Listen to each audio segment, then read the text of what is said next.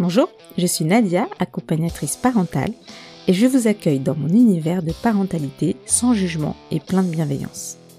Grâce à mes différentes formations, je vous donne également des clés de compréhension et des outils pour vous connecter à vos tout petits. Bienvenue dans ce podcast, bienvenue dans Grand Défi et Tout Petit.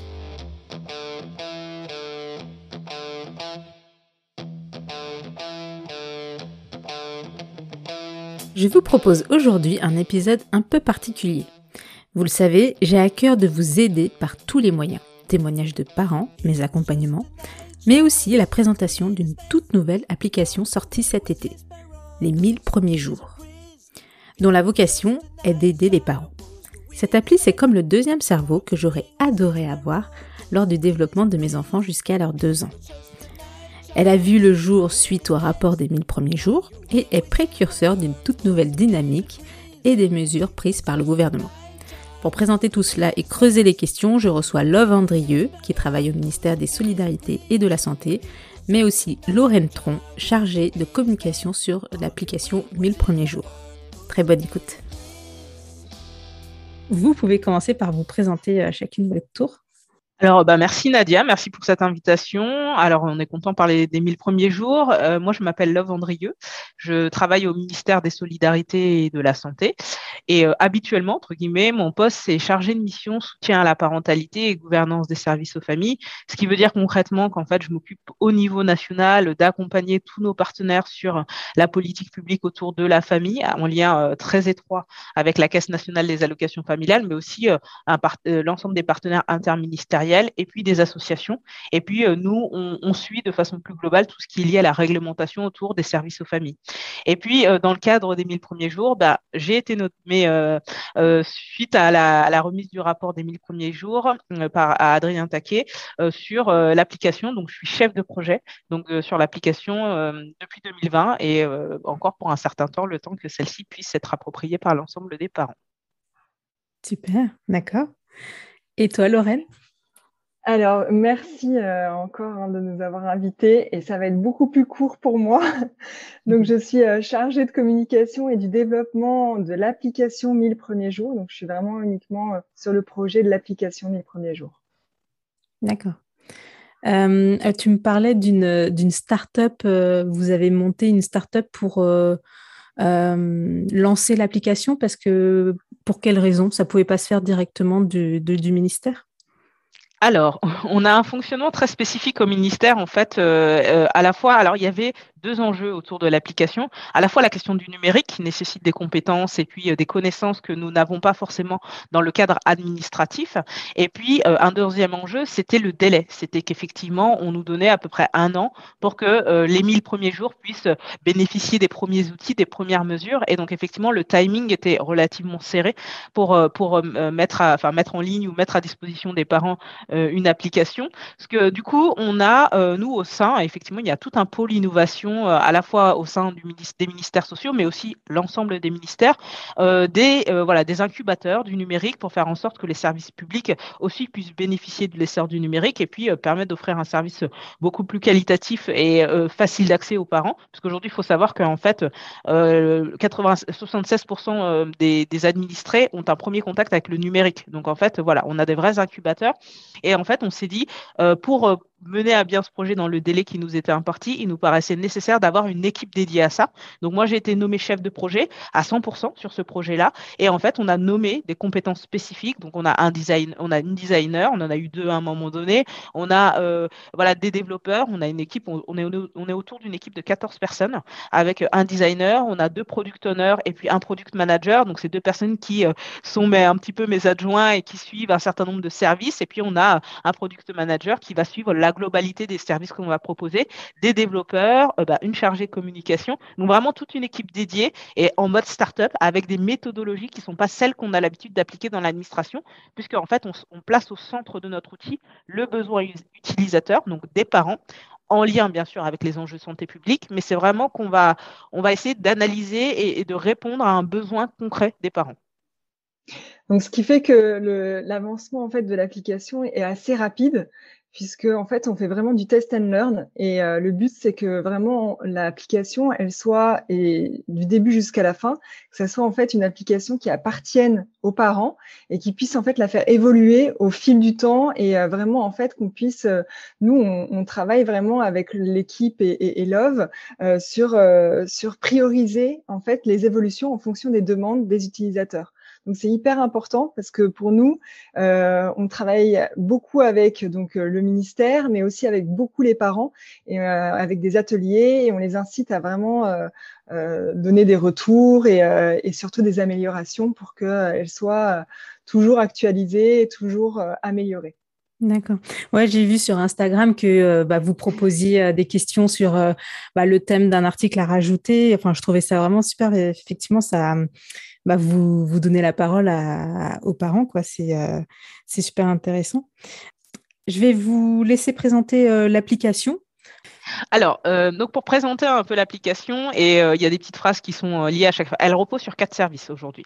quatre services qui répondent vraiment à des besoins des parents, puisqu'on a eu toute une phase d'investigation qui a commencé en novembre 2020 et qui a duré à peu près six mois, et qui nous a permis d'aller à la rencontre de 5000 parents via des questionnaires, mais aussi à peu près une centaine d'interviews qualitatives, c'est-à-dire vraiment avec des parents et des professionnels aussi, parce qu'ils font partie aussi de l'entourage des parents, pour identifier un peu quelles étaient ces fonctionnalités et qui permettait de répondre aux besoins. Donc la première fonctionnalité, nous on appelle ça le, socle, le parcours 1000 jours. C'est vraiment euh, le le, parcours que, que, le parent va, va, cheminer, va faire tout au long de la parentalité et qui suit un peu les étapes de développement de l'enfant. Donc, du projet de parentalité, vraiment, quand on se pose la question, euh, j'ai envie de devenir parent, en fait, euh, comment je m'y prends, entre guillemets, euh, sans les aspects techniques, mais vraiment, quelles sont les démarches que je dois faire, quelles questions je dois me poser, jusqu'aux deux ans de l'enfant, puisque ça, connaît, ça correspond, selon les critères de l'OMS, à cette fenêtre du développement humain qui est considérable, puisque pendant ces deux années, trois années, l'enfant, l'être humain grandit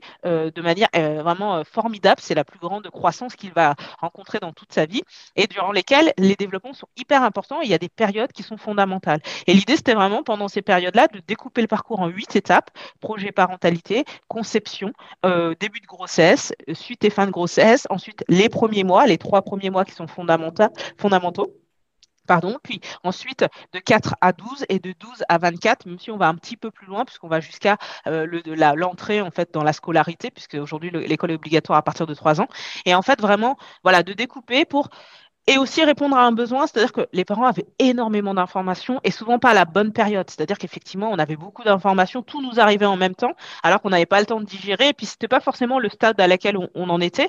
Donc l'idée, c'était vraiment de se dire, on va caler des articles vraiment spécifiques à chaque période, comme ça, les parents, au bon moment, voilà, ils ont la bonne information, et puis au fur et à mesure, ils vont aller rencontrer l'information, trouver l'information qui correspond au stade à laquelle ils sont. Ça, c'est vraiment le socle, la base, vraiment qui permet vraiment de se dire que les parents vont tomber sur des articles basés sur les dernières connaissances scientifiques en termes de développement, mais aussi d'accompagnement à la parentalité, avec l'information disséminée au bon moment.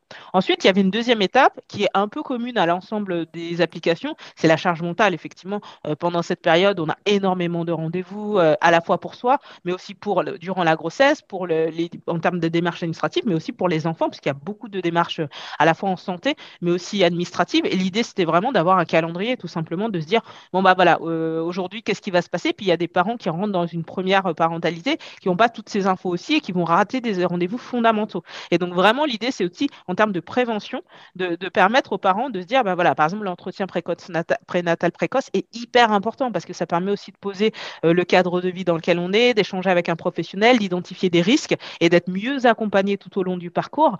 Comme euh, ça va être très important finalement de faire les séances de préparation à la naissance et de parentalité pour aussi euh, voilà se projeter et de se dire voilà, je vais aussi dégager du temps pour le faire. Il y a des examens fondamentaux et puis il y a des étapes de la parentalité qui sont un peu plus sympas où je vais préparer ma valise de maternité où euh, effectivement il faut que je commence à préparer la chambre de mon enfant. Et puis quand on arrive là où on aura vraiment le moins de temps le moins de temps, c'est quand les enfants arrivent et là effectivement on a moins de temps. Et donc là c'est vrai de rappeler et de faire des rappels, c'est très important. Donc il y a un système de notification dans le calendrier qui permet vraiment de rappeler aux parents que voilà, à J-7, l'événement va arriver, à J0, vous avez l'événement, et puis les parents pourront avoir une sorte de béquille en fait pour essayer d'avancer. Comme euh, tu disais à juste titre, le deuxième cerveau. Et puis ensuite, on a euh, un troisième service que je vais placer un petit peu avant, c'est la cartographie. L'idée, en fait, dans la question des 1000 premiers jours, parce que les 1000 premiers jours, aujourd'hui, l'application se base sur un rapport qui avait été euh, transmis par des experts au, secrétaire d'État Adrien Taquet et qui mettait en, avant, en fait, euh, l'essentiel autour de la question des 1000 premiers jours du développement humain et puis aussi les mesures nécessaires à, mettre en œuvre. Et c'est vrai qu'aujourd'hui, il y avait une vraie méconnaissance des lieux de vie, des lieux d'accueil, des professionnels de santé autour de soi. Et donc, l'idée, vraiment, c'était de géolocaliser de territorialiser vraiment la question des 1000 premiers jours et de se dire, dans les 10 kilomètres autour de chez moi, qui je peux trouver, quelles ressources je peux avoir et comment je peux être accompagné euh, voilà, concrètement, humainement, euh, par des relais. Voilà. Et donc, l'idée, c'était vraiment d'intégrer dans, sa cette cartographie ces points ressources. On va la faire évoluer. On avait un premier échantillon euh, de, jeux, de périmètres de données. Aujourd'hui, on va revoir un petit peu notre parcours pour que les parents est une entrée plus sur des problématiques et qui puissent trouver les ressources nécessaires. Et puis, un dernier service qui nous paraissait fondamental et qui est vraiment ressorti dans la carte de la phase d'investigation, c'est la question du postpartum. Effectivement, euh, voilà, c'est une question fondamentale autour de la de parentalité. C'est des enjeux de santé à la fois pour la mère, mais aussi pour le développement de l'enfant. Et effectivement, c'était euh, euh, peut-être un parent pauvre en fait quand on se regardait, on regardait le parcours et les parents nous disaient qu'effectivement c'était là où il y avait une décélération de la prise en charge des parents, alors que finalement c'est là où les besoins sont les plus forts, les trois premiers mois de vie de l'enfant et les trois premiers mois de vie de la parentalité en tant que parent. Et donc, on a vraiment voulu mettre en œuvre un service qui réponde à un besoin où on trouve une réponse concrète. Et donc, c'est pour ça qu'on a, on s'est basé sur un outil qui est utilisé par les professionnels, qui est l'EPDS, qui permet de mesurer finalement euh, un peu son, sa, son postpartum, en fait, voir si on est bien, si on a des risques ou si vraiment on est en difficulté, qu'il faut vraiment aller vers un professionnel de santé. L'idée, dans un premier temps, c'était que les parents se posent les bonnes questions, se disent, euh, bah voilà, est-ce que je suis bien, est-ce que voilà, je vais bien? Et puis, dans un deuxième temps, on ira un peu plus loin et on est déjà allé un peu plus loin c'est-à-dire la mise en relation avec un, expert, parce qu'on n'est pas sur un professionnel, mais qui va pouvoir réorienter vers un professionnel de santé et repartir sur le parcours de santé. Et l'idée, c'est qu'on a fait un partenariat avec Maman Blues, qui a l'habitude de prendre en charge les difficultés parentales et donc du coup de réorienter les parents avec différents types d'outils, mais au moins de les remettre un peu dans la circuit du soin, en fait, ou euh, de l'accompagnement. Et à terme, c'est que les parents aient la possibilité de, voir en fait les résultats du test et de se dire et d'avoir un accompagnement systématique parce que c'est vraiment un diagnostic. Hein, le PDS, hein, c'est vraiment quelque chose de médical. C'est d'être accompagné et vraiment de les réorienter euh, vers les professionnels de santé adéquats euh, pour une prise en charge.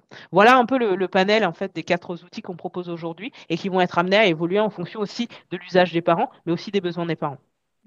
Merci, euh, Love. Est-ce que tu peux euh, juste préciser le PDS que c'est? Alors, le PDS, c'est euh, c'est alors c'est une, appellation en fait, c'est des sigles qui sont en anglais, dont je me rappelle jamais vraiment la définition, mais c'est un test qui avait été fait, bah, c'est anglo-saxon qui a été mis en œuvre pour faire en sorte de mesurer la dépression postpartum sur 10 questions. Donc en fait, il y a 10 questions, et sur ces 10 questions, il y a granularité dans la manière dont on va répondre, c'est-à-dire que effectivement, si je vais bien, je vais pas bien du tout, euh, non, elles sont standardisées, réparties d'une façon un peu aléatoire, et les parents en fait vont euh, pouvoir répondre en fonction de leur état. L'idée c'est que c'est sur une semaine, c'est-à-dire que le parent va se poser la question sur son humeur, sur son état, sa santé mentale, sur la semaine qui s'est écoulée, et va répondre à ces questions-là. Et en fait, ça va évaluer euh, sur un, en une échelle à peu près de 30, va évaluer quel est l'état. Donc en fait, quand on se situe entre 0 et 9, a priori, on va bien. Voilà, ça se passe plutôt bien. Ça ne veut pas dire qu'on n'est pas sujet à risque, mais ça veut dire qu'aujourd'hui, sur les sept dernières semaines, ça allait.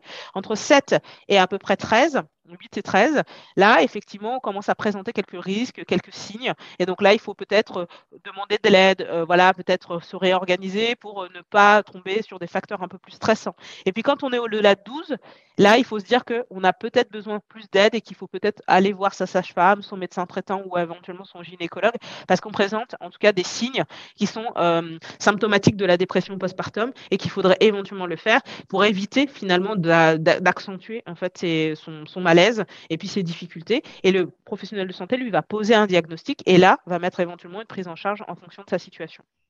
Euh, le, en fait, le PDS, c'est Edinburgh Postnatal Depression School. Donc, effectivement, ça, c'est traduit de l'anglais. Et après, Love vous a vraiment euh, tout expliqué euh, sur, sur le PDS. Donc, c'était juste pour compléter la définition. D'accord, merci. oui, je voulais le savoir, est-ce que ce questionnaire, il s'adresse aussi au papa? Oui, tout à fait. Euh, en fait, euh, quand on regarde les statistiques aujourd'hui, il y a à peu près 15% des femmes qui sont touchées par la dépression postpartum, mais il y en a autant, enfin, il y a à peu près 10%, on estimerait, parce qu'en fait, on n'a pas aujourd'hui d'évaluation. Ils, n'en parlent pas tous, donc euh, c'est difficile de mesurer ça. Voilà. Mais effectivement, c'est très très important ce que vous disiez parce que on invite vraiment aux deux parents à télécharger l'application. Et en fait aux deux parents tous les services qui sont proposés sur l'application sont destinés en fait aux parents que ce soit euh, enfin peu importe euh, quel, parent. Mais vraiment il faut que les deux les, deux parents soient concernés. Et ça c'est très très important pour euh, pour le, les parents pour l'enfant. Et effectivement pour nous c'est aussi très important que les deux personnes se soient se sentent en tous les cas euh, euh, considérés et, euh, et impliqués.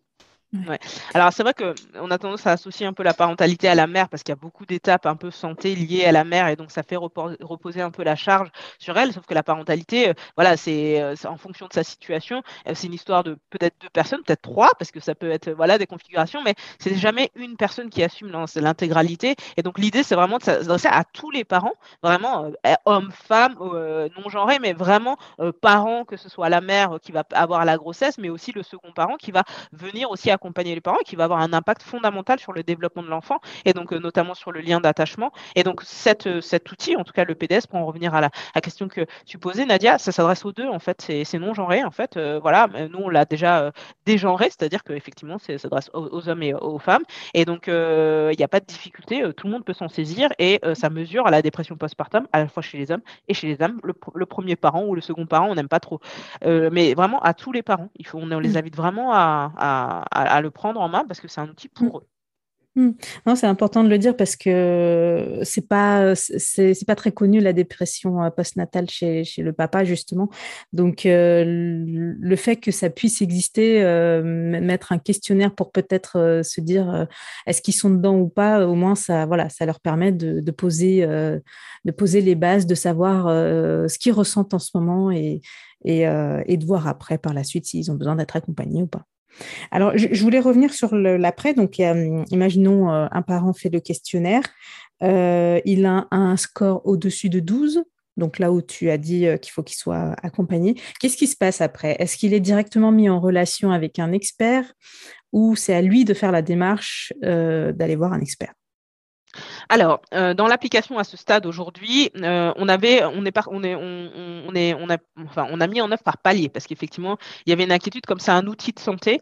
Euh, l'important, c'est vraiment qu'il y ait tout de suite un accompagnement d'un professionnel. Donc, dans un premier temps, l'application a été conçue pour se poser les bonnes questions. On n'a pas divulgué, le score. Vous verrez quand vous faites le, vous faites le, test sur l'application, vous n'avez pas de score. Vous avez par contre des ressources. Ce qui n'existe pas, qui n'existe pas par ailleurs, c'est que nous, on a réussi à recenser toutes les ressources qui peuvent être mobilisées quand on est en situation de dépression postpartum. C'est-à-dire, nous, on, les a, toutes identifiées. On a vraiment fait un travail de centralisation. L'idée aussi, c'est ça de l'application, c'est de centraliser l'information au même endroit. Et donc, les parents peuvent voir les différentes ressources. L'idée aussi, c'est d'être en termes de capacité d'agir. Tous les parents ne seront pas en mesure de le faire. C'est-à-dire que l'idée, c'est de dire, bon, bah, il y a toutes ces ressources, je peux m'en saisir si je suis capable de le faire et de, de, de donner l'initiative, en fait, aux parents d'y aller dans un premier temps. Dans un second temps, c'est que quand euh, aujourd'hui on a un partenariat avec Maman Blues, euh, on a, on a décidé de poser le curseur autour de 12-15 et donc en fait tous les parents qui vont faire le score mais qui vont pas le voir, c'est-à-dire que nous on va voir derrière l'application qui va avoir atteint ce score, on va avoir un bouton qui s'appelle contacter. Et donc en fait on va leur dire bah contactez euh, Maman Blues. Et donc du coup vous allez envoyer un mail en disant bah voilà j'ai fait le test, vous m'avez proposé d'être contacté, donc on a une personne qui s'appelle Elise qui est la présidente de Maman Blues et qui va se mettre en contact avec vous. Donc c'est une personne humaine hein. derrière, c'est pas un robot, c'est pas un chatbot. Et donc, il va vous envoyer bah, là, des premières questions qu'il va échanger avec vous, principalement par écrit. Et puis, dans un deuxième temps, s'il y a vraiment besoin, elle va vous appeler. Et puis, du coup, vous allez pouvoir échanger. Et là, elle va vous réorienter effectivement dans votre territoire. C'est-à-dire que vraiment, c'est localisé. C'est pas une information générique. C'est euh, vous habitez en Ile-de-France. Voici toutes les ressources que, dont vous disposez en Ile-de-France. Ça peut être un forum, un groupe de parole, comme ça peut être une ligne téléphonique qui s'appelle Allo parents bébé, comme ça peut être tout simplement un professionnel de santé qui est spécialisé sur la question du postpartum, ou effectivement, ça va être des groupes d'échange entre parents. Donc vraiment, c'est très concret, euh, spécifiquement. Et puis à terme, on va évoluer où le parent, il va avoir le score. Donc on va, on va lui dire, vous aurez le score, mais on va systématiquement lui dire, voici le score qui est le vôtre. On vous met en contact avec, cette, euh, avec notre ressource qui est euh, Maman Blues. Et là, il y aura, un premier contact pour essayer d'avoir une prise en charge derrière, parce qu'on ne veut pas laisser les parents avec un score si élevé sans avoir tout de suite une, première réorientation. C'est fondamental. Oui. non, ça c'est super important, surtout en plus d'avoir quelqu'un d'humain derrière, de pouvoir échanger, parce que souvent les personnes se sentent aussi seules. Euh, terme, dans le terme sociable. Enfin, je, bon, vous allez me dire, euh, moi j'ai connu ça avec euh, le confinement en plus, donc c'était encore plus accentué. Mais c'est vrai qu'on peut, on peut se sentir seul aussi, personne à qui partager, de peur d'être jugé, de peur d'être, ouais, voilà, tout de suite mise dans une case. Donc c'est vraiment super d'avoir ce, cet échange humain après. Oui, et en fait, c'est comme une proposition finalement d'un SAS euh, euh, d'un sas en fait entre le professionnel, si vous voulez, et, euh, et, et, la personne qui se retrouve en fait ne pas savoir si elle a vraiment un besoin ou pas. Elle va avoir déjà une première en fait relation avec euh, avec Elise de, chez Maman Blues, et effectivement, ça permet en fait de pouvoir euh, aussi avoir une approche différente et de pouvoir potentiellement en fait inviter les, les, parents à aller voir des professionnels plus facilement ou avec une, une idée beaucoup plus claire de, de, leurs symptômes, de leurs ressentis, et effectivement d'éviter d'avoir cette honte et, euh, et, et d'être perdu. Mmh. Mais de toute façon, et sur l'application, on le dit bien, euh, le but c'est vraiment d'aller voir un professionnel de santé et soit, que la personne soit vraiment accompagnée par un professionnel de santé et qui puisse diagnostiquer euh, réellement son état. D'accord.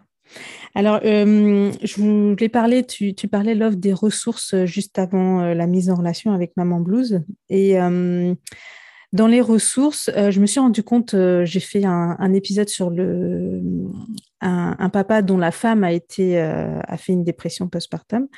Donc, c'est lui qui, témoignait euh, en fonction de, son point de vue, son vécu, etc.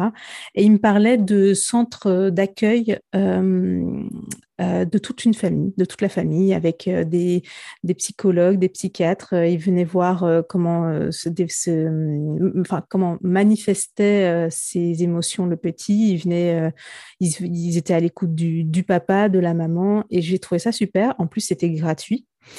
Et euh, donc, ça fait partie des ressources, mais j'ai pas vraiment trouvé d'unité nationale euh, sur ça. C'est-à-dire que c'est pas quelque chose qu'on appelle les centres quelque chose. Par exemple, autour de Lille, j'ai regardé, ça s'appelle Cédragir. Euh, mais voilà, c'est autour de Lille. Euh, là où lui, euh, mon invité avait été, c'était euh, en Ile-de-France. En Ile-de-France, c'était Laubier. Et euh, bah voilà, du coup, j'étais un peu. Euh, je me suis dit, mais c'est dommage qu'il n'y ait pas d'unité. De, en plus, c'est peu connu. Euh, ça accueille toute la famille. Ils écoutent vraiment toute la famille, l'enfant aussi, parce que ça, la dépression postpartum peut aussi avoir un, un impact sur l'enfant. Donc, j'ai trouvé ça vraiment super. Et en plus, c'est gratuit. Donc, euh, est-ce que ça, vous en parlez? Est-ce que vous, vous les prenez en compte dans les ressources? Comment, euh, comment ça se passe? Alors, euh, effectivement, comme tu disais, la dépression postpartum a un impact sur l'enfant. Euh, fondamentalement, par exemple, sur le lien d'attachement, euh, en dépression postpartum, on n'est pas capable de créer le lien d'attachement, que ce soit le père ou la mère avec l'enfant. Et c'est fondamental le lien d'attachement pour que l'enfant y grandisse. Donc, c'est pour ça que ce type de structure, elle a une approche globale, c'est-à-dire de, de, cocon familial pour faire en sorte que bah, ce lien d'attachement puisse se renouer et faire en sorte que ça nourrisse le développement de l'enfant. Alors effectivement, la difficulté, et c'est ce à quoi un peu l'application, c'est qu'aujourd'hui les services aux familles, c'est ce qu'on appelle, c'est-à-dire qu'il y a un ensemble de dispositifs qui sont à la fois au niveau national, et c'est un peu le, entre guillemets, un symptôme de notre maillage territorial. C'est très compliqué, mais c'est vrai qu'il y a des mesures nationales, vous allez avoir des mesures au niveau départemental et puis après très localisé. Et donc en fait, euh, aujourd'hui, euh, aujourd'hui, il n'y a pas d'uniformité entre les réponses qui sont apportées. Vous allez avoir une maternité qui va proposer ce type de structure quand une autre va pas le faire. C'est vrai qu'aujourd'hui, il y a une, gros, une, autonomie, mais c'est dans le cadre de la décentralisation. Voilà des départements, mais à la fois des communes, des collectivités territoriales pour proposer des réponses à l'ensemble des familles. Mais c'est vrai qu'aujourd'hui, au premier stade où on en est en termes de l'application, c'est des, des, hum, des structures qu'on n'est pas capable de géolocaliser dans la mesure où elles sont éparses, donc elles vont pas être, euh, toutes, les, toutes les familles ne vont pas pouvoir y répondre de façon uniforme dans l'ensemble de la France. Donc, on aura une deuxième étape où nous, on va créer un outil d'autoréférencement, c'est-à-dire qu'on va demander à l'ensemble bah, des structures, on va dire, on va lancer un appel euh, globalement pour faire, pour s'autoréférencer. Et donc, par exemple, ce type de structure pourra rentrer euh, un ensemble d'informations que nous, on va regéolocaliser dans l'application. Ça, c'est notre prochaine étape parce que nous, on a besoin d'identifier aussi l'ensemble de cette offre de services dont on n'a pas forcément connaissance au niveau national. Et c'est donc, c'est vrai qu'on a cet outil de référencement sera fondamental pour pouvoir au plus proche des parents, leur dire vous avez ce type de centre. Donc ça, c'est vraiment une prochaine étape qu'on va envisager. Globalement, euh, et si on sort un peu de l'application, les 1000 jours, c'est une grande politique publique aujourd'hui. Et cette politique publique, elle est euh, composée de plusieurs mesures. Et donc, on a une mesure aujourd'hui qui euh, vise à territorialiser les 1000 premiers jours. Donc, il y a des appels à projets, il y a des appels de fonds, il y a des moyens qui sont mis à disposition des collectivités territoriales pour qu'elles aussi, elles lancent leurs propres services en fonction de leur spécificité locale, parce qu'il y a des régions qui ne vont pas avoir besoin des mêmes service qu'une autre parce que ça va dépendre de la typologie et la sociologie euh, de la région. Et donc là, ils vont proposer à la fois des réponses qui vont pas être celles euh, en Bourgogne comme celles qui va être dans le PACA. Et donc effectivement, on va avoir une disparité dans, l'offre, mais l'idée c'est vraiment d'avoir quand même une offre. Et ça, on va la référencer dans une cartographie qu'on va avoir au niveau sur le site du ministère, mais aussi dans l'application pour faire en sorte que on puisse recenser ces lieux un peu magiques, moi j'appelle, pour faire en sorte d'accompagner les parents et que les parents ils en aient connaissance dans leur territoire de vie. Et les parents vont pouvoir rentrer leur code et leur code postal et donc avoir peut-être une information beaucoup plus euh, fine sur tous les lieux auxquels ils peuvent se rapprocher, mais qui ne sera pas celle qu'on aura, euh, je dis, dans le 75 et ou en Outre-mer, qui ne sera pas du tout la même les professionnels, ils n'ont pas attendu qu'en fait on fasse, euh, on lance une politique publique des 1000 premiers jours. Ils faisaient déjà des choses sur le terrain. Et en mm. fait, des fois, ça ne se, ça ne se sait pas de la part euh, des fois de, gens qui sont autour de chez eux. En fait, ils savent même pas qu'ils ont un lieu de, de, ressources en fait, 1000 euh, premiers jours, mais autour de la parentalité, de la périnatalité, de l'enfance.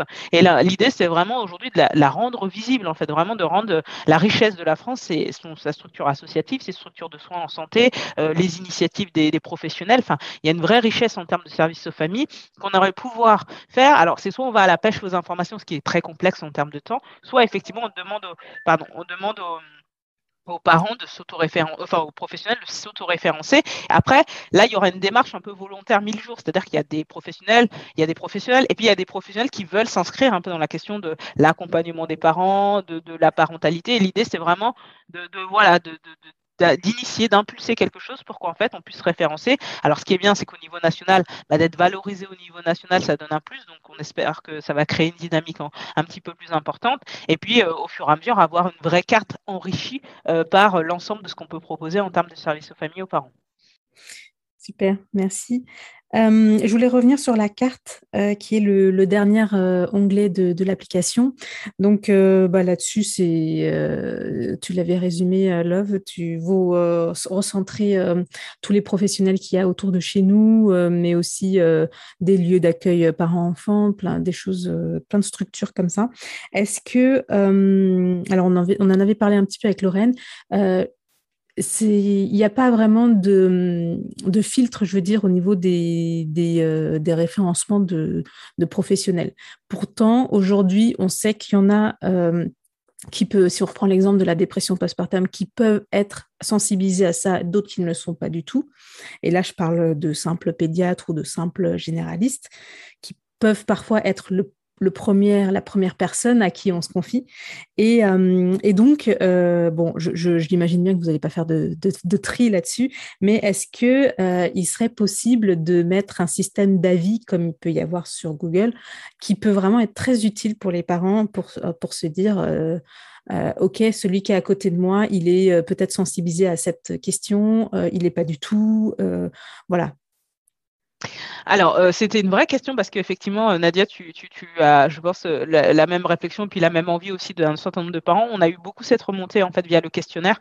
Alors, il y a deux enjeux en fait très importants, c'est que nous au niveau étatique, euh, on porte aussi la formation des professionnels, on porte aussi la formation. Si aujourd'hui et euh, le principe des réalités est ce qu'il est, il y a des professionnels effectivement qui, euh, voilà, on le voit avec des, des, mouvements du type les violences obstétricales, des choses comme ça, où effectivement, bah, là, il y a une inadéquation entre l'envie des, des, patients et en fait la réalité de, en fait de la prise en charge.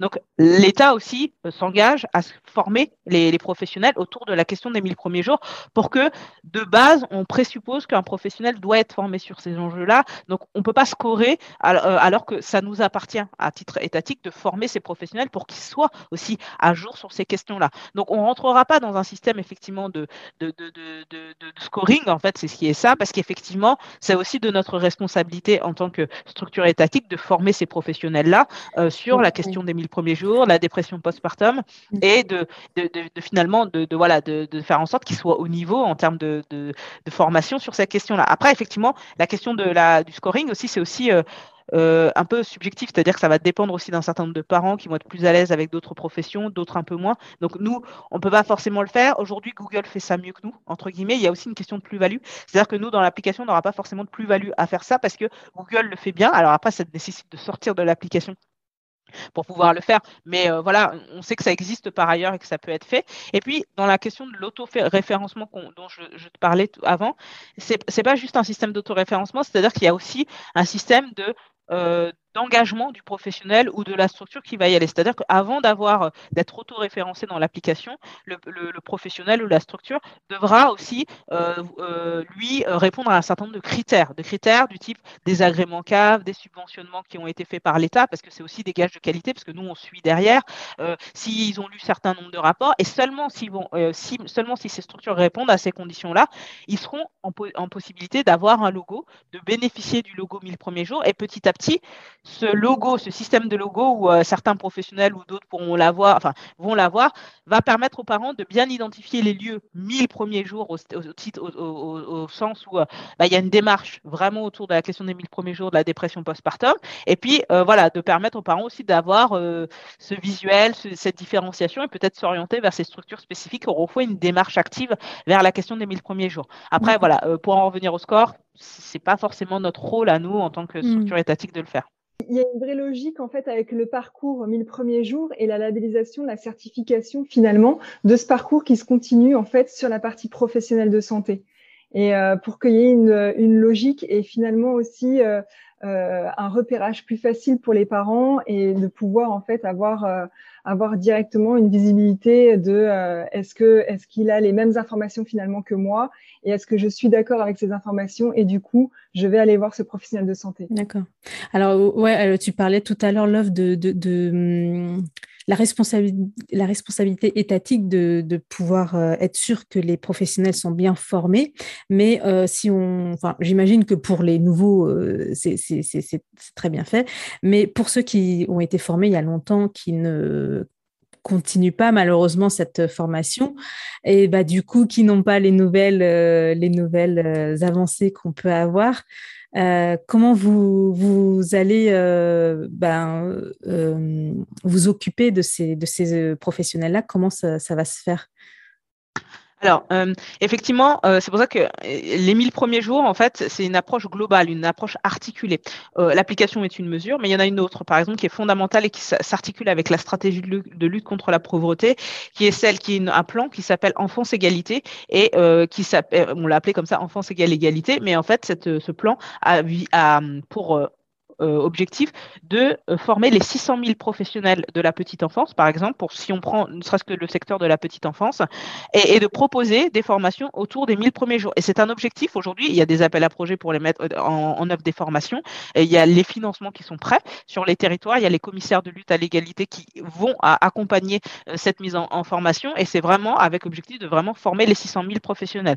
Par ailleurs, on est associé à d'autres partenaires du type la CPAM, donc qui va lui dans son espace parce qu'ils ont les professionnels de santé ont tous un espace numérique dans lequel il va y avoir de l'information, de la diffusion, du e-learning aussi potentiellement sur euh, la formation des, 1000 premiers jours.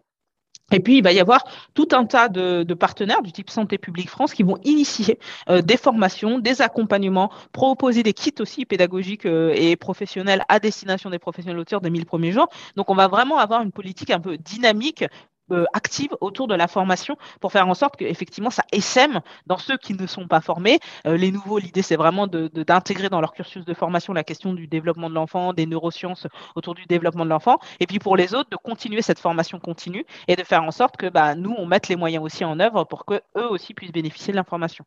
Super, mais c'est un, chouette projet qui a l'air euh, colossal. Et du coup, donc aujourd'hui, euh, les professionnels, les professionnels qu'on trouve dans, cette euh, partie carte de l'appli, c'est quoi alors? C'est juste des professionnels référencés ou ils ont déjà ce, label 1000 premiers jours dont tu as parlé? Alors, ce label mi-projet va arriver. Euh, alors, nous, on ne parle pas de label parce que label, ça appelle en fait des, des, euh, des, des, cahiers, un cahier des charges très, très spécifique. L'idée, euh, là, on est sur quelque chose de beaucoup plus léger parce que sinon, on ne va pas inciter, on veut créer vraiment une dynamique. Donc, cet outil d'autoréférencement pour lequel il y a un certain nombre de critères, auxquels il faut quand même euh, répondre, va être mis en place courant octobre-novembre. Donc là, euh, vous allez voir une évolution de la, cartographie avec ce, nouveau référencement. Vous allez voir plein de points qui vont commencer à arriver et donc euh, et qui vont être. Alors on va on va changer aussi notre notre approche, c'est-à-dire qu'on va on, va avoir une approche par problématique. Un parent veut avoir des éléments sur le burn-out parental. Nous, on va lui proposer les articles et on va lui proposer les professionnels qui sont affiliés. Donc on va vraiment faire un lien. L'idée, c'est d'avoir une approche intégrée dans l'application pour que le parent, il ait une information de A à Z, c'est-à-dire de l'information générique sur la problématique avec les articles qui vont, l'information, et puis ensuite les événements auxquels il doit se rattacher, et puis ensuite les professionnels auxquels il peut se rattacher. Donc cette labellisation avec ces logos qui vont apparaître un petit peu partout arrivera courant au, à la fin du, premier, du dernier trimestre 2021. Aujourd'hui, les points qu'on trouve, c'est euh, des lieux un peu classiques qui font partie automatiquement du parcours 1000 jours que sont la CAF, la PMI. On mmh. a recensé un premier fichier d'infirmières puricultrices qui avait cette démarche un peu mille jours aussi autour de la parentalité qui proposait des services. On va continuer à l'étoffer et qui va intégrer aussi cet outil de référencement. Mais on a aussi euh, les services d'aide à domicile, par exemple. Aujourd'hui, c'est le premier, euh, la première thématique qui est filtrée dans l'application parce que les parents, les parents cherchent beaucoup de choses autour des, services d'aide à domicile parce que c'est fondamental. Et donc, du coup, euh, voilà, on a recensé avec un fichier exhaustif de tous les services parentalité liés à ça. Et on va petit à petit étoffer la carte. Les professionnels de santé, on a eu quelques petits problèmes techniques parce qu'il y avait beaucoup de professionnels de santé. Aujourd'hui, nous, on se pose vraiment la question de les recenser. Par exemple, les médecins. Aujourd'hui, on n'a pas forcément une plus-value à recenser les médecins dans la mesure où, effectivement, euh, ils sont tellement nombreux aussi que ça crée aussi une question de logistique et technique sur la, carte, mais on peut les trouver sur euh, euh, Google. Mais par contre, les pédiatres, pour lesquels il y en a de moins en moins, c'est beaucoup plus difficile. On peut les recenser plus facilement. Les psychologues, par exemple, qui, vont, qui auront une touche peut-être peut-être plus parentalité, on va pouvoir peut-être les recenser. Donc, on, essaie vraiment de cibler les professionnels les, les, qui, ont vraiment une démarche dans le cadre des 1000 jours, des services aux familles et qui sont euh, plus difficiles à trouver aussi, qui sont vraiment plus difficiles à trouver. Et qu'en est-il de, des métiers euh, pas encore reconnus euh, par l'État, mais qui sont super utiles pour les parents, comme les doulas, les accompagnements par les accompagnateurs parentaux, coachs parentaux, enfin tout ça. Qu'est-ce que est-ce que vous avez quelque chose de prévu pour tous ces métiers-là? Alors, pendant notre phase d'investigation, on a bien sûr, euh, l'idée aussi, c'était d'avoir une approche un peu intégrative, inclusive, c'est-à-dire qu'on est parti voir, moi j'ai eu beaucoup de rencontres avec les fédérations un peu qui se constituent pour les doulas, euh, sur le coaching un peu parental. Alors, nous, on a deux écueils. À la fois, euh, c'est que effectivement, c'est des formations qui sont pas, ils n'ont pas de, formation reconnue au, RNCP, je crois que c'est au RNCP, effectivement, où voilà, il y a des formations qui se font, mais par des instituts spécifiques. Donc aujourd'hui, on n'est pas en mesure de les mettre en forme parce qu'en fait, les formations sont tellement disparate qu'il va falloir à un moment donné aussi se pencher de la question de quelle formation, qu'est-ce qu'on y met, quel contenu et qu'est-ce qu'on propose aux parents. Et donc nous, on a aussi besoin de ce gage de qualité pour proposer euh, aux parents. Après, on peut avoir des informations. Euh, aujourd'hui, rien ne nous empêche de faire un article sur les doulas parce que ça existe. En fait, l'idée, c'est pas de cacher le bébé, de dire ça n'existe pas, de dire que c'est des fonctions qui existent. Attention aussi au type de formation, d'orienter les parents en disant voilà, c'est des métiers qui sont pas du relèvent pas du professionnel de santé, mais c'est des métiers qui permettent d'accompagner les parents. Donc ça, potentiellement, on sera en de le faire. Par contre, on ne va pas recenser les doulas parce qu'on n'est pas capable aujourd'hui d'avoir aujourd'hui un fichier exhaustif permettant de faire le tri entre la qualité de la formation des différents doulas, ce qui est pas, voilà, il y a encore du travail à faire en termes structurels sur ces métiers-là. Pareil pour le coaching parental, il y a de tout en fait. Il y a effectivement, il y a des choses qui sont très structurées sur les dernières connaissances scientifiques et effectivement, il y a une qualité, mais qui sont toujours pas reconnues en termes de, par exemple, Cali, je crois qu'il y a un label qui est mis en œuvre aujourd'hui pour, euh, pour euh, entre guillemets, agréer, agréer, un petit peu ce structure, bah, là, on n'en a pas encore vraiment. Donc, il y a des choses aussi, euh, il faut aussi être conscient qu'il y a des choses qui se font dans le coaching parental qui aggravent la situation des parents parce que c'est pas fait en bonne et due forme. Donc, on est, on est assez attentif et précautionneux, en fait, dans la manière dont on va amener ça. Mais à un moment donné, on se posera la question de comment on parle de ces sujets-là qui existent par ailleurs pour vraiment en fait, c'est baliser les parents pour être sûr qu'ils se tournent vers la bonne formation. Ça va être plutôt cette approche-là, plutôt que promouvoir un système dans lequel on n'est pas forcément, euh, on n'a pas vraiment aujourd'hui euh, fait le tri et on n'est pas en mesure de s'assurer qu'il y a un, réel impact pédagogique finalement sur les parents et pour les enfants. Ah, après, sur, les doulas, euh, on a quand même une forte communauté de doulas finalement sur les réseaux sociaux, sur Instagram. Et c'est aussi un moyen finalement de, bah, de, de, montrer leur travail, de montrer euh, leur euh, voilà euh, leur, leur, leur envie en fait vraiment de s'inscrire dans, dans, dans, dans, ce parcours. Donc nous, on, voilà, c'est notre façon aussi. On sait qu'on peut pas finalement vraiment les intégrer sur l'application aujourd'hui avec ce processus, mais en tous les cas, voilà, elles sont bienvenues et on, on, elles, font partie aussi vraiment de la communauté des réseaux sociaux. Donc voilà, on, les invite à nous rejoindre. Oui, on les oublie pas. Alors moi, ce que je dirais, c'est que euh, vraiment l'application, euh, il faut, vraiment que les parents se disent que euh, l'application, elle a été vraiment pensée pour les parents. Alors bien sûr, elle s'articule autour des, des enjeux de santé publique. Mais vraiment, l'idée, c'était de se dire que bah, tous les parents sont pas égaux à l'accès, on n'est pas tous égaux par rapport à l'accès à l'information, on n'est pas tous égaux par rapport au temps qu'on peut consacrer finalement à, acquérir de la connaissance autour de, la parentalité, du développement de l'enfant. Donc vraiment, euh, l'idée, c'était vraiment de s'adresser à tous les parents, de se dire, alors là, vous allez avoir l'information essentielle euh, sur laquelle vous avez vraiment besoin de vous appuyer et qui est vérifiée scientifiquement, qui se base sur les dernières, qui sont actualisées et qui vous Programm permet vraiment de vivre votre parentalité avec les bonnes informations. Il y a un deuxième enjeu, c'est que l'application, c'est via une application, tous les parents ne pourront pas être concernés par un outil numérique. Donc l'idée, c'est aussi de s'appuyer, nous, on va s'appuyer sur des structures associatives, on va s'appuyer sur un certain nombre de relais. L'application, c'est aussi un outil de médiation, parce qu'il y a des parents qui ne parlent pas français, il y a des parents qui sont loin du numérique, il y a des parents qui ont d'autres enjeux, euh, voilà, à la fois euh, fondamentaux de droits humains, dans le sens où effectivement, c'est des problèmes de logement, ils ont des problèmes financiers, voilà, et donc ils ne vont pas rentrer dans la même approche autour de l'appli que quand on est euh, CSP+, et qu'on a envie de s'intégrer. Donc, mais ils ont aussi le droit d'avoir euh, accès à une bonne information. Donc, c'est vraiment aussi un outil des médiations qu'on va proposer à des professionnels qui vont aussi s'appuyer sur cet outil pour leur dire, bah voilà, voilà, c'est un outil, vous pouvez pas le lire, mais nous, on vous aide aussi à vous réorienter. On peut, euh, c'est vraiment un outil qu'on veut pratique au quotidien, à la fois pour les parents, pour les professionnels et pour les parents qui sont loin de ces médias, qui peut servir de support. Vraiment, c'est l'idée de vraiment de s'inscrire dans le quotidien des parents, vraiment les accompagner en complémentarité d'autres mesures, parce qu'une application, ça ne fera pas tout, mais effectivement d'autres mesures qui viendront vraiment renforcer, euh, renforcer et enrichir l'accompagnement des parents. D'accord. Si j'avais quand même deux autres questions, euh, tu parlais du congé paternité. Euh, bon, ça, c'est super qu'il a été, qu'il ait été rallongé pour les papas.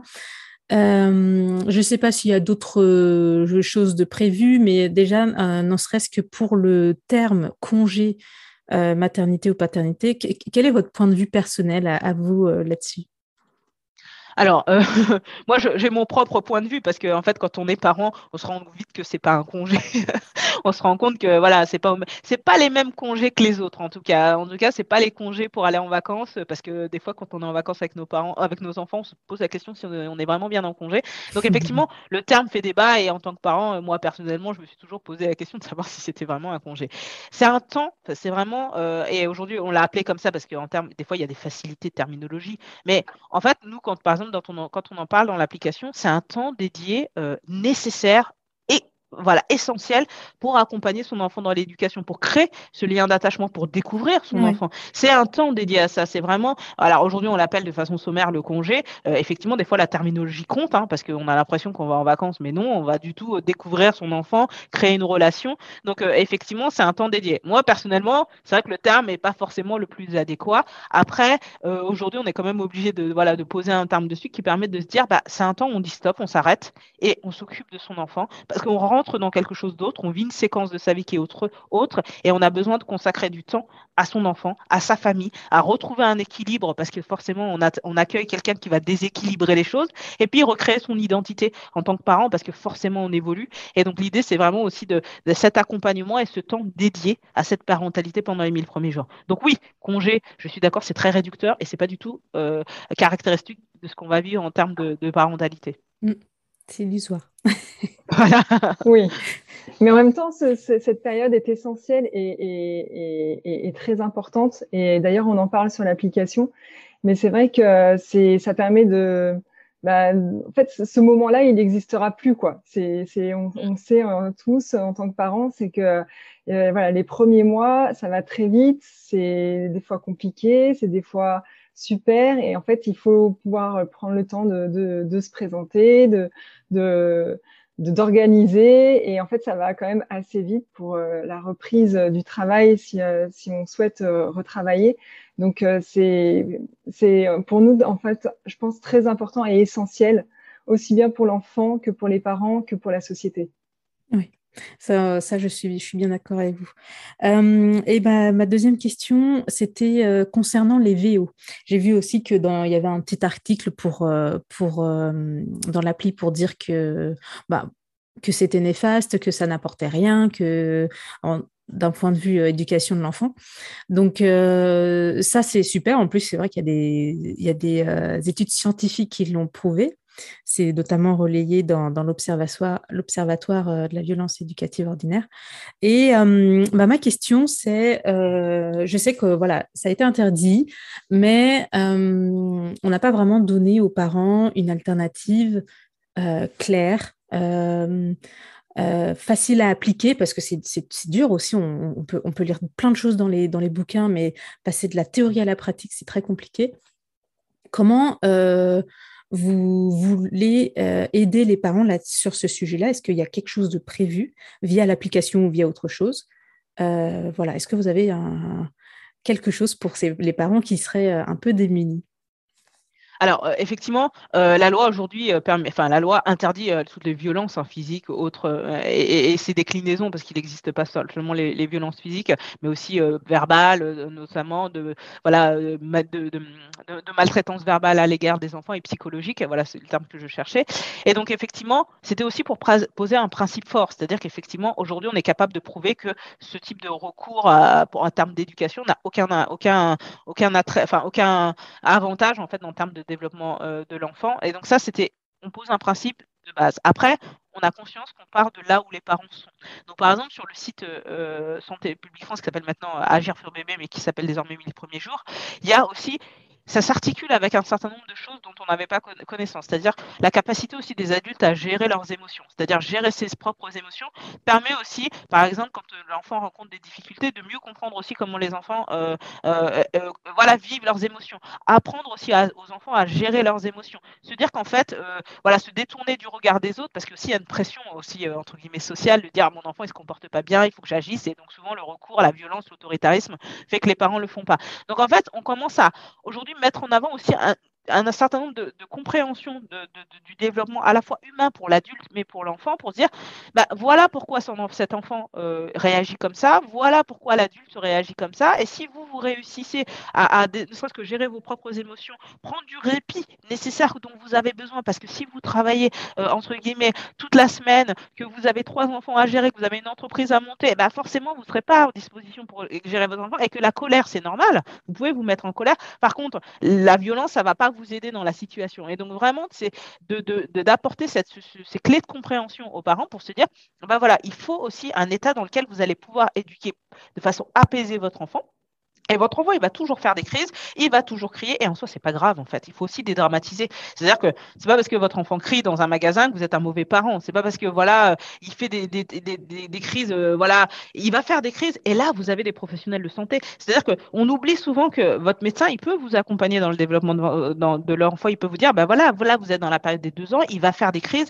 Voilà comment vous pouvez l'accompagner. Il faut mettre des limites, il faut être voilà ferme, et en fait, on va aussi proposer des articles sur ça. Comment poser des limites il y en a un sur 1000 premiers jours qui est très bien sur comment poser des limites sans recourir bien sûr aux violences éducatives ordinaires, mais en posant un cadre et laissant l'enfant s'exprimer et laisser le temps à l'enfant de retrouver son calme à lui aussi. Voilà, il y a tout un tas d'articles qu'on va proposer, euh, qu'on commence aussi nous aussi à, à mettre en œuvre parce qu'il fallait proposer une alternative et qu'on va soumettre aux parents au fur et à mesure pour leur permettre aussi d'avoir d'autres modalités éducatives et faire en sorte qu'ils puissent être accompagnés euh, voilà, sur ça. Et c'est vraiment l'idée. Alors, ça va pas se faire en un an, ça va pas se faire en deux ans, ça va se faire sur le long terme. C'est bien sûr ça. Et donc, l'idée, c'est vraiment de dire que petit à petit, on va donner des outils de pouvoir d'agir aux parents pour faire en sorte qu'ils puissent avoir des outils. En fait, euh, ce qui est différent, donc c'est bien de, donner les compréhensions de pourquoi euh, nous, on agit comme ça, pourquoi l'enfant agit comme ça, enfin, quand je dis nous, les parents. Mais je me suis rendu compte à, travers mon expérience euh, de podcasteuse que euh, c'était compliqué au final de sortir de ces euh, réflexes, de ces automatismes. De, enfin, voilà, souvent les, parents ont aussi reçu une éducation traditionnelle, ils ont, ils ont été baignés, ancrés pendant 20, 20, 30 ans dans cette éducation. Et là, en ressortir en, en quelques, en quelques années, c'est pas si évident que ça. des fois, ça demande peut-être ben, euh, je ne sais pas, de, se faire accompagner euh, par un thérapeute, de peut-être d'expérimenter les changements dans des fameux ateliers euh, ou des groupes de parole, qui, qui, peut être très intéressant. Donc, est-ce que ça, vous, vous l'envisagez ou est-ce que, enfin, je veux dire, est-ce que vous allez à terme mettre en place les ateliers qu'il peut y avoir à côté de chez, chez, chez les parents Est-ce que ça vous intéresse d'aller vers ce point-là? Alors, euh, ce, type de, c'est tout à fait euh, légitime comme question.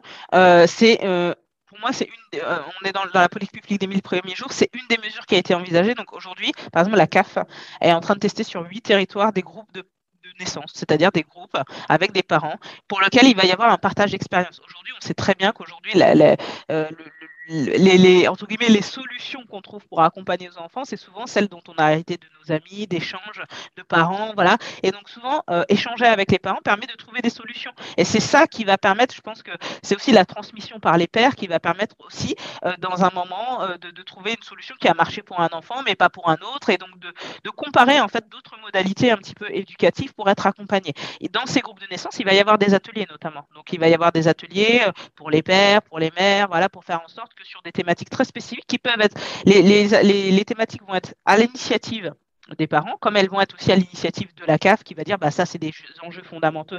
Par exemple, comment éviter le bébé secoué? Bah voilà, dans la pratique, on va leur faire des ateliers en disant bah voilà, voilà à quel moment on arrive dans cette situation. Et donc le faire, enfin entre guillemets, arriver, euh, faire, créer une situation pour voir dans quel moment on arrive, ça va permettre au mieux de, déclencher en fait peut-être les, les, les, clés de compréhension en disant bah voilà si j'arrive à ça, je suis capable de trouver les réflexes pour m'arrêter. Et donc ça vraiment c'est une mesure entre guillemets mille jours qui va venir compléter effectivement ce qu'on dit, c'est-à-dire un outil numérique qui aura ses limites, c'est-à-dire que nous on va être beaucoup aussi dans la théorie, c'est de l'écrire finalement. On met aussi des vidéos quand même dans l'application pour essayer de, de concret, pour faire en sorte que les parents puissent voir euh, des choses, par exemple des ateliers euh, pour les pères, on a à, terme pouvoir en filmer, les intégrer dans l'application et dire bah voilà, voilà comment ça se passe un atelier, voilà comment on fait pour changer les couches d'un enfant, tout simplement quand on l'a jamais fait, c'est un peu basique mais c'est nécessaire.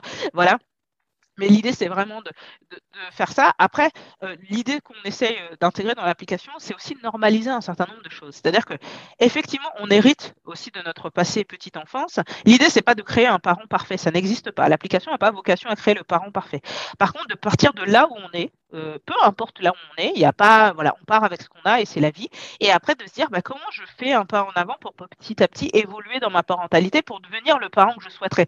Tous les parents souhaitent que leur enfant aille bien. Enfin, nous, on on fait confiance aux parents. 99% des parents veulent faire des choses bien, veulent bien mettre en place. Et à 90-15%, ils ont les clés qui permettent de débloquer la situation, d'aller de l'avant. Et après, il y a certaines pratiques auxquelles il ne faut pas avoir recours parce que ça va avoir un impact négatif. Et c'est ça vers lesquels on est. Moi, je crois vraiment que quand on est capable de faire comprendre quelque chose aux parents, il y a une réflexion derrière qui se fait. Enfin, moi, à titre personnel, j'ai beaucoup évolué entre le, ma première fille euh, aujourd'hui qui a 5 ans et mon fils qui a 2 ans, où on n'a pas du tout la même méthodologie parce que c'est pas le même enfant. Et voilà, effectivement, euh, il y a des choses qu'on faisait, on se disait mais ça c'est néfaste pour mon enfant et mm. j'en ai bien conscience et on essaye au quotidien et, et c'est en testant qu'on y arrive. Voilà, mon fils il crie, bah, je vais compter jusqu'à 10 pour pas lui crier dessus. Je dis bon 1 2 3, c'est une émotion, ça va me passer et peut-être que si et au bout de 10 et c'est vrai qu'au bout de 10 secondes des fois ça passe.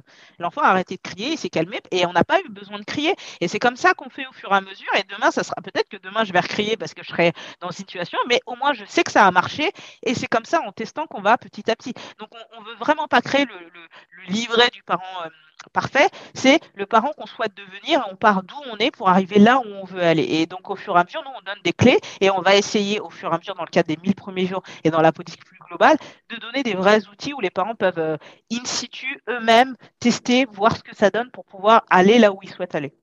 Ok. Super. bah écoute, je, je, vous remercie toutes les deux, euh, Merci, et Lorraine. Euh, Merci de nous avoir invités surtout, mais c'est très gentil. on est content de parler de l'appli. Et, et, par ailleurs, l'appli, ça peut paraître de temps en temps un peu trop abstrait et euh, on sera présent euh, au Salon Baby euh, à Porte de la Villette au mois d'octobre. Donc, si vous voulez nous rencontrer et poser des questions et, et vous accompagner à télécharger l'application, n'hésitez pas à, venir sur le stand. Super. Tout fait. Merci Lorraine.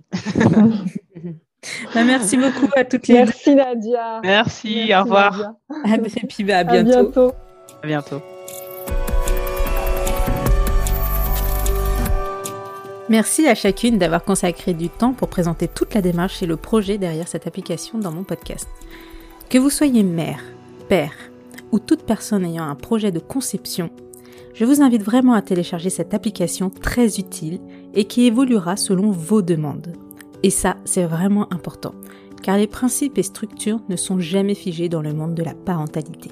Si vous voulez m'aider, un commentaire et une note 5 étoiles fait toujours plaisir et est toujours aussi utile pour ma visibilité parmi tous les chouettes podcasts qui existent déjà. Merci pour votre fidélité et à très vite.